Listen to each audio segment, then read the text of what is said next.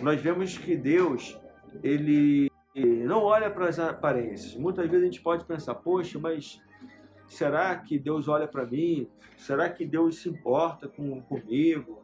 Né? É, poxa, eu moro numa comunidade, né? Eu não tenho muitos recursos. É, é, por exemplo, às vezes a minha família não é muito unida, a minha família não me apoia muito. Isso tudo pode, pode surgir na nossa mente, irmãos, porque assim, Davi, ele aparentemente, se vocês observar, ele não era muito bem quisto pelos seus irmãos. Tanto que quando ele foi levar alimento para seus irmãos lá na cidade que o pai dele mandou, Gessé falou para Davi, Davi, vai até os teus irmãos, leva isso aqui e entrega lá para eles. Quando ele chegou lá, os seus irmãos começaram a interrogar ele e falar, o que você está fazendo aqui?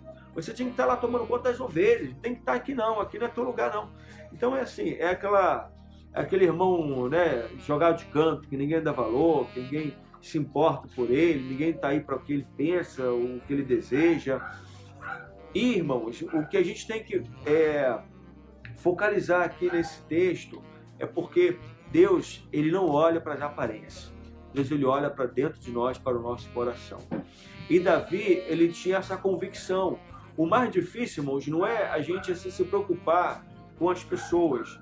O mais difícil não é a gente pensar é, o que as pessoas pensam de nós. O mais difícil é nós lutarmos contra nós mesmos. Isso é mais difícil porque, por exemplo, Davi, ele tinha convicção do que ele queria. Tanto que quando ele foi levar aquele alimento lá para os seus irmãos, ele chegou no momento lá em que os filisteus estavam é, debochando de Israel e, e eles estavam é, se escorando né, sobre aquele gigante filisteu porque eles sabiam que Israel não tinha condições nenhuma de destruir aquele gigante. Então, simplesmente, eles ficavam zombando de Israel. E todos estavam presentes ali, inclusive Saul e os irmãos de Davi, nenhum deles se posicionaram, dizendo uma palavra que eles eram capazes, no nome do Deus de Israel, de derrotar aquele gigante. Nenhum deles se importaram com isso, nenhum deles se preocuparam. Na verdade, não é nem que se preocuparam, nenhum deles tiveram essa coragem, porque eles tiveram medo. Eles não tinham condições nenhuma, nem física, nem espiritual, de vencer aquele gigante. Mas olha só quem foi vencer aquele gigante. Davi, homem pequeno, pequeno, ruivo, apesar de ter um semblante bonito, mas era pequeno, era ruivo, não era valorizado por ninguém, estava lá no campo cuidando das ovelhas, como diz, atrás das malhadas, escondido, ninguém via ele, ninguém observava. Só que lá onde ele estava, Deus já estava trabalhando na vida dele. Ele já tinha intimidade com Deus. E quando ele se apresenta para Saul, para dizer que era capaz de ir naquela guerra e representar Israel, Saul certamente deve ter olhado para ele, poxa, você está doido, olha você, você não tem condições nenhuma de lutar. Aí o próprio Davi dá o seu testemunho, olha, quando estava lá cuidando das ovelhas de meu pai, aparecia um urso, eu ia lá, tomava a ovelha da boca do urso, ia lá, pegava ele pela sua barba, pela sua juba e matava o urso. É, ou melhor, o leão, aconteceu isso com o urso também. Então ele estava dando seu testemunho, ele estava mostrando que o que estava nele era maior do que o que estava com os filisteus. Então, é, nós precisamos é, é, entender, isso acontece muito conosco, é comum acontecer em qualquer família. A gente muitas vezes se sentir menor, se sentir pequeno, poxa, mas será que eu não vou conseguir isso? Será que Deus vai me dar isso? Será que Deus vai fazer isso por mim? Não olhe dessa forma. Valorize-se, olhe para você e dê valor a você primeiro. Não, não espera ser valorizado pelas pessoas. Não espera que as pessoas venham valorizar você nós primeiro temos que nos valorizar. E Davi ele deixa esse grande exemplo, porque ele mesmo se valorizou. Ele poderia muito bem ter pensado: ah, meus irmãos são capazes, meus irmãos são tudo robustos, são homens que estão acostumados a ir lá para Israel, é, ver lá o treino do, do, exército de Israel, já participa, já faz parte lá, já está fazendo parte de um grupo, né?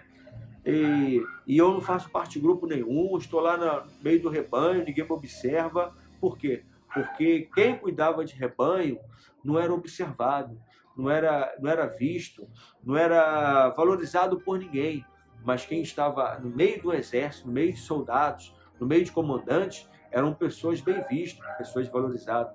Mas uma, mais uma vez, o texto reforça para nós: Deus não olha para as aparências. Deus olha para o que está dentro do teu e do meu coração. O que tem no teu coração, o que tem no meu. Como está o nosso coração diante de Deus?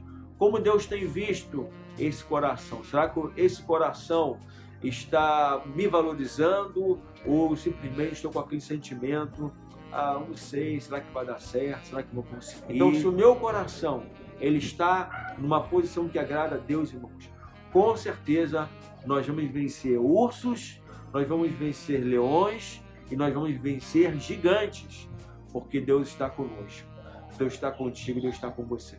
Não importa o tamanho do urso que você tem enfrentado, entendeu?